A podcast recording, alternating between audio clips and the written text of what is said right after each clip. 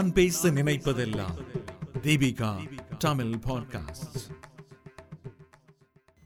வணக்கம் நேர்களே நீங்கள் கேட்டுக்கொண்டிருப்பது நான் பேச நினைப்பதெல்லாம் தீபிகா தமிழ் பாட்காஸ்ட் உடன் இணைந்திருப்பது உங்கள் அமளி வலையொலி என்னும் தளத்தின் மூலமாக எங்களது ஒளி அலையிலிருந்து உங்களது எண்ண அலைகளை சற்று நிறுத்தி நிதானிக்க இதோ சில மணித்துளிகள்.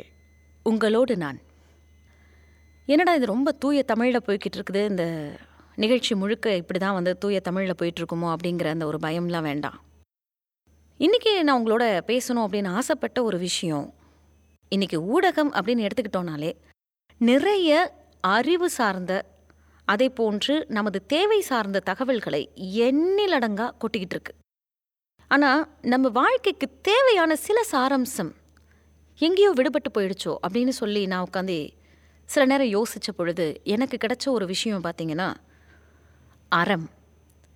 அறம் செய்க. என்னடா இது அறம் அப்படின்னாலே இந்த மரத்தை அறுக்கக்கூடிய அறம் அப்படின்றது தெரியுமா? இல்லை அறம் அப்படின்னாலே என்ன என்று கேட்கக்கூடிய நிலைக்கு இன்று நாம் வந்துவிட்டோமா என்ற ஒரு கேள்வி எனது மனதில் எழுந்தது.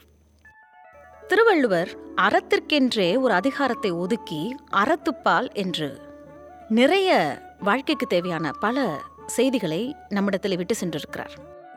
அதே போன்று நம்முடைய தமிழ் பண்பாடு கலாச்சாரம் இலக்கியம் இது போன்ற பல விஷயங்களை நம்ம பார்க்கும் பொழுது காதலில் அறம் நீதித்துறையில் அறம் மருத்துவத்துறையில் அறம் கட்டிடத்துறையில் அறம் என்று இப்படி இதனுடைய பட்டியல் வந்து நீண்டுகிட்டே போகுங்க. எளிமையாக அவங்க எல்லாருக்குமே புரிகிற மாதிரி சொல்லணும் அப்படின்னா இது வந்து பல பேருக்கும் தெரிஞ்ச ஒரு கதை தான் ஆனால் இன்றைய தலைமுறைக்கு நினைவுபடுத்த வேண்டிய ஒரு கதையாகவும் இன்னைக்கு இருக்குது அப்படிங்கிறது உண்மை. உதாரணத்துக்கு மனுநீதி சோழன். இது ரொம்ப சுருக்கமாக சொல்லி முடிக்கிறேன். மனுநீதி சோழன் அப்படின்னு சொல்லிட்டு ஒரு அரசன் இருக்கிறாரு. அவருடைய மகன் தேர் ஓட்டி செல்லும் பொழுது ஒரு கன்றுக்குட்டி வந்து மாட்டி இறந்து போயிடுது. இதை முறையிடுவதற்கு அந்த காலத்தில் பார்த்தீங்கன்னா ஒரு தனியாக ஒரு இடத்துல ஒரு பெல் ஒன்று வச்சுருப்பாங்க. யாராவது ஒருத்தர் பொதுவாக தன்னுடைய கருத்துக்களை சொல்லணும்னு நினைக்கிறாங்களோ இல்லை நீதி கேட்க நினைக்கணும்னாலும் கூட அந்த பெல் அடித்து அந்த அரசருடைய கவனத்துக்கு தன்னுடைய குறைகளை கொண்டு சேர்ப்பார்கள். அப்படி ஒரு நாள் என்ன பண்ணுறாங்கன்னா ஒரு அந்த கன்றுக்குட்டியினுடைய பசுவானது தாய் பசுவானது அந்த அந்த மணியை அடித்து அரசனிடம் தனது முறையிடுகிறது தனது வழக்கை முறையிடுகிறது. எப்படின்னா ஊருக்கே வந்து நீங்கள் பொதுவான ஒரு அரசராக இருக்கலாம். ஆனால் என்னுடைய கன்றுக்குட்டி இறந்தது கூட தெரியாத அளவுக்கு உங்களது மகன் தேர் செல்வது நியாயமா என்று வார்த்தைகளால் சொல்ல முடியவில்லை என்றாலும் கூட அந்த தாய் பசுவினுடைய அந்த குரல் மனுநீதி சோழனுக்கு எவ்வாறு எட்டி இருக்கிறது அப்படின்னு பார்த்தீங்கன்னா வரலாறுல. தனது ஒரே மகனை அதே சம்பவத்தோடு ஒப்பிட்டு பழி கொடுத்ததாக தமிழ் இலக்கியங்கள் நமக்கு கற்றுத்தந்த அறம் சார்ந்த தகவல் இருப்பது அப்படிங்கிறது உண்மை. இது ஒரு புறம் இருக்க. பொற்கை பாண்டியன் அப்படின்னு சொல்லிட்டு இன்னொரு கதையும் இருக்குது இதை நீங்கள் கூகுள் பண்ணி பார்த்தீங்கனாலே நிறைய பேருக்கு தெரியும். இது போன்று இலக்கியங்களிலும் நமது தமிழ் பண்பாடு கலாச்சாரம் இது போன்ற எல்லா விஷயங்களிலையும் அறம் அப்படிங்கிறது நம் வாழ்வோடு பின்னி பிணைந்த ஒரு அடையாளமாகவே இருந்திருக்கிறது நமது தமிழ் இனத்திற்கு அப்படியெல்லாம் இருந்ததுனால தான் என்னவோ தெரியல. கரிகால சோழர் கட்டண கல்லணையில் எந்த ஒரு கலப்படமும் இல்லாததுனால தான் அறத்துடன் நீதியுடன் மக்களினுடைய எதிர்கால நன்மையோடு கட்டின அதே ஒரு காரணத்துக்காக தான். இன்றளவும் பல கிராமங்கள் பல விவசாய மண் இன்னைக்கு ஒரு பலனை அனுபவித்து கொண்டிருக்கிறது. ஸோ இதுலேருந்து நம்ம தெரிந்துக்கக்கூடிய ஒரு செய்தி என்ன அப்படின்னா இலக்கிய காலங்களில் மட்டும்தான் அறம் ஓங்கி நின்றிருக்கிறதா அப்படின்னு பார்த்தோம்னா இல்லை. அதை தாண்டி கடந்து வரணும் அப்படின்னா இன்றைக்கு இருக்கக்கூடிய நடைமுறை வாழ்க்கையில் இருக்கக்கூடிய உதாரணங்களை சொல்லணும் அப்படின்னா ஒரு மிகப்பெரிய பிரபலமான மருத்துவர் அப்படிப்பட்ட ஒரு மருத்துவர் வந்துட்டு தமிழ்நாடு எய்ட்ஸ் கட்டுப்பாட்டு வாரியத்தினுடைய தலைமை அதிகாரியாக பொறுப்பெடுக்கிறாரு. இது வந்து தமிழகத்தில் நடந்த உண்மை சம்பவம். அப்படி பொறுப்பெடுக்கும் பொழுது அந்த ஹெச்ஐவி எய்ட்ஸ்க்கான ஒரு தடுப்பு மருந்து கண்டுபிடிச்சாச்சு அப்படின்னு சொல்லிட்டு வெளிநாட்டிலிருந்து ஒரு குழுவானது வருது. அது எந்த நாடு அப்படின்றது வந்து குறிப்பிட விரும்பலை.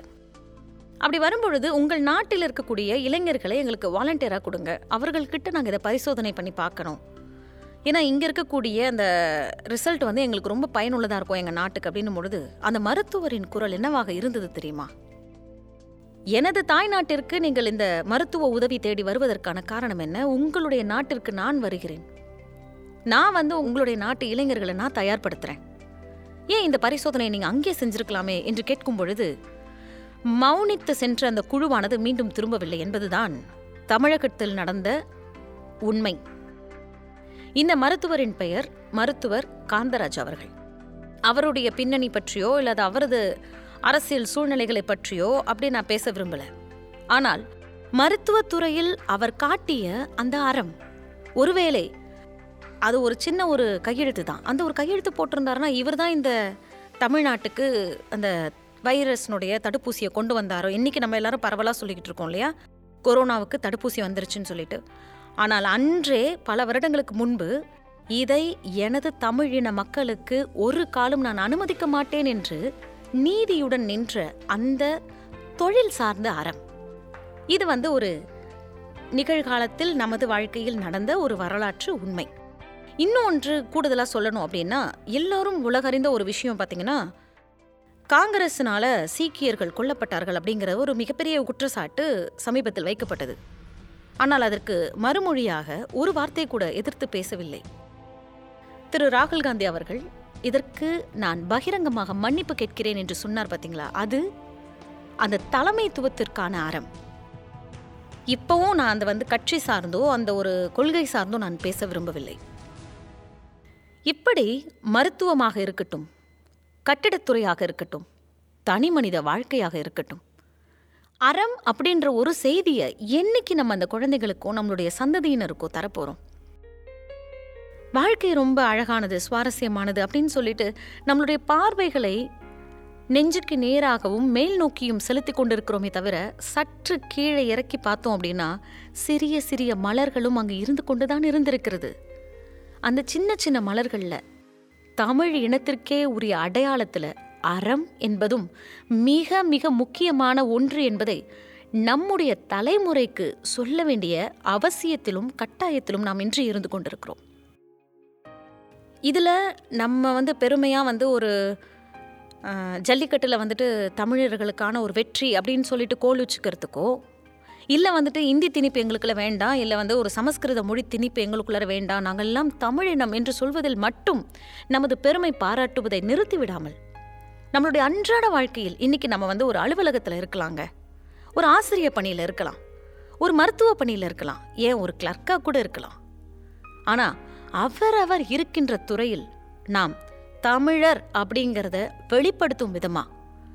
நல்ல அறத்தோடு நாம் செயல்படும் பொழுது நாமும் நமது சந்ததியினருக்கும் தமிழ் இனத்திற்கான அடையாளத்தை மிக சரியாக கொடுத்து சென்றிருக்கிறோம் அப்படிங்கிற ஒரு நிம்மதி கண்டிப்பாக உங்களுக்கும் எனக்கும் இருக்கும் என்பது எந்த விதமான மாற்று கருத்தும் இல்லை. உண்மையில் நீதிக்காகவும் நேர்மைக்காகவும் அறத்திற்காகவும் பாடுபட்டு பல பேர் தங்களுடைய வாழ்க்கையை தியாகம் செய்த உண்மையான நிகழ்வுகளும் இருக்கு. அட உடனே நாளைக்கு நான் போயிட்டு ஒரு இந்தியா பார்டரில் நின்றுட்டு நாங்கள் வந்து அறம் காக்க வந்திருக்கிறோம். அப்படி போய் நில்லுங்கலாம் நான் சொல்ல வரலங்க. தனி மனித வாழ்க்கையில் அறம் என்பது ஒரு ஒழுக்கத்தை ஏற்படுத்தும். இன்றைய சூழலில் ரொம்ப எளிமையாக மற்றவங்க எல்லாருக்கும் புரிகிற மாதிரி சொல்லணும் அப்படின்னு சொன்னோன்னா இன்னைக்கு சமீபத்தில் நம்ம எல்லாருக்கும் தெரிந்த ஒரு செய்தி மிகவும் பரபரப்பாக பேசப்பட்டிருக்கக்கூடிய செய்தி.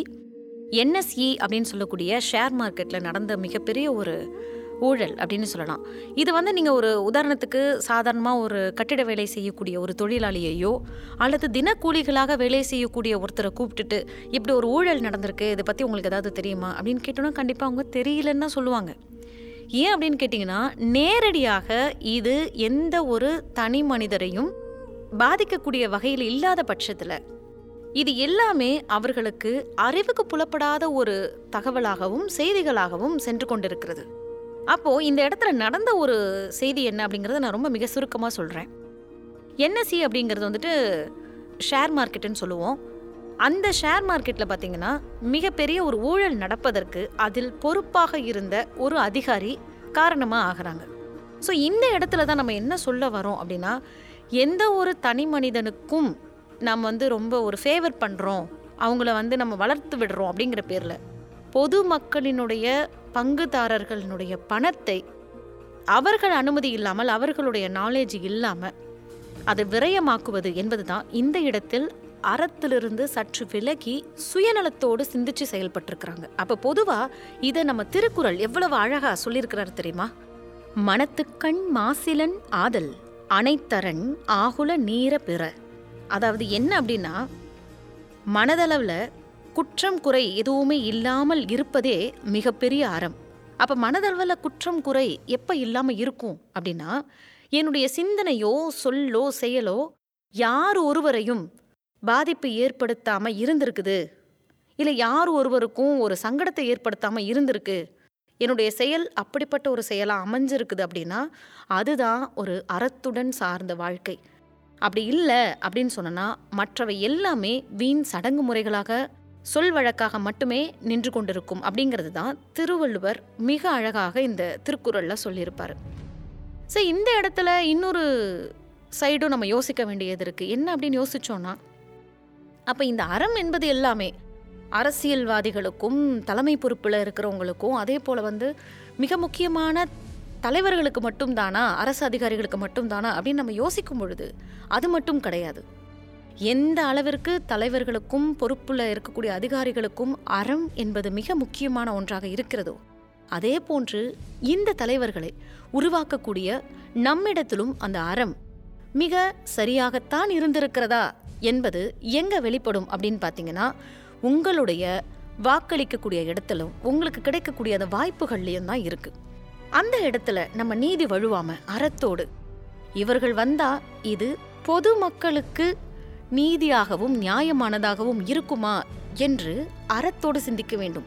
எனது இன மக்களுக்கு மட்டும் இது நீதியையும் நியாயத்தையும் கொண்டு வரும் என்றால் அந்த இடத்துல மீண்டும் திருவள்ளுவர் மிக அழுத்தமாக சொல்லுவார் மனத்துக்கண் மாசில நாதல் அனைத்தரன் ஆகுல நீர பிற என்று. எப்போ? அப்போ ஒரு நேரத்துல நம்ம சுயநலமா சிந்திச்சுட்டோம்னா கூட. அந்த நலம் பொதுநலம் ஆகாது. பொதுநலத்தோடு சிந்திக்கக்கூடியதுதான் அறம் என்பதுதான் மிக தெளிவாக திருக்குறள் நமக்கு விளக்குகிறது. அப்போ ஒரு தலைமை பொறுப்புகள் இருப்பவர்களோடு மட்டும் நின்று விடாமல் அன்றாட வாழ்க்கையில ஒரு மனைவியாக இருக்கலாம் ஒரு கணவனா இருக்கலாம் ஒரு குழந்தை இல்லை ஒரு பெற்றோர் நிலையா இருக்கலாம் இல்லை அலுவலகத்துல இருக்கலாம். இப்படி எங்கு எடுத்துக்கொண்டாலும் தமிழர்கள் என்று எந்த இடத்தில் எந்த வயதில் நாம் இருந்தாலும் கூட நம் வாழ்க்கையில் மிக மிக முக்கியமாக அடுத்த தலைமுறைக்கும் நாம் கொடுக்க வேண்டிய மிகப்பெரிய சொத்து எதுன்னு பார்த்தீங்கன்னா அறத்துடன் சேர்ந்த வாழ்க்கை. ஒரு சின்ன சின்ன விஷயங்களில் நம்ம குழந்தைங்களுக்கு அதை நம்ம சொல்லிக் கொடுப்போம். மனுநீதி சோழனுடைய கதையை சொல்லிக் கொடுப்போம். ஒரு பொற்கை பாண்டியனுடைய கதையை சொல்லிக் கொடுப்போம். இல்லையா? நடைமுறை வாழ்க்கையில் உங்களை சுற்றி இருக்கக்கூடிய எத்தனையோ பேர் இருப்பாங்கங்க. உங்களுடைய நண்பர்கள் இருப்பாங்க. உங்களுடைய உறவினர்கள் இருப்பாங்க. அதில் யாராவது ஒருத்தர் கூடவா அந்த நீதியோடும் நேர்மையோடும் அறத்துடனும் வாழக்கூடியவர்கள் இருக்க மாட்டாங்க. அவர்களை முன்னுதாரணம் காட்டி அந்த ஒரு தனிமனித வாழ்க்கையினுடைய ஒழுங்குமுறைக்கான வாழ்வியலை நோக்கி நகர வருங்காலத்திற்கு எடுத்து செல்லக்கூடிய ஒன்று அறம். ரொம்ப எளிமையா சொல்லணும்னா இவ்வளவுதாங்க. என்னுடைய சிந்தனை சொல் செயல் யார் ஒருவரையும் துன்புறுத்துவதாகவோ காயப்படுத்துவதாகவோ இல்லை மற்றவர்களை இழிவுபடுத்துவதாகவோ இருக்கக்கூடாது. அப்படி இருந்தது அப்படின்னா அது அறத்தை சார்ந்த வாழ்க்கை அல்ல. அவர்களுடைய நலனையும் சேர்த்து நாம் சிந்திப்பதுதான் அறம். அறத்துடன் வாழ்வோம். இல்லறத்திலும் நல்லறத்திலும் அறம் செய்வோம்.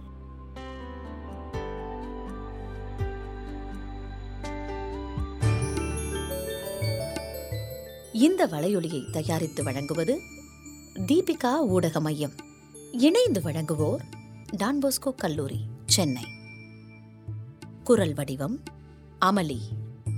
ஒலி வடிவமைப்பு வின்ஸ்டன். மீண்டும் மீண்டும் கேட்கத் தூண்டும் நான் பேச நினைப்பதெல்லாம். தீபிகா தமிழ் பாட்காஸ்ட்.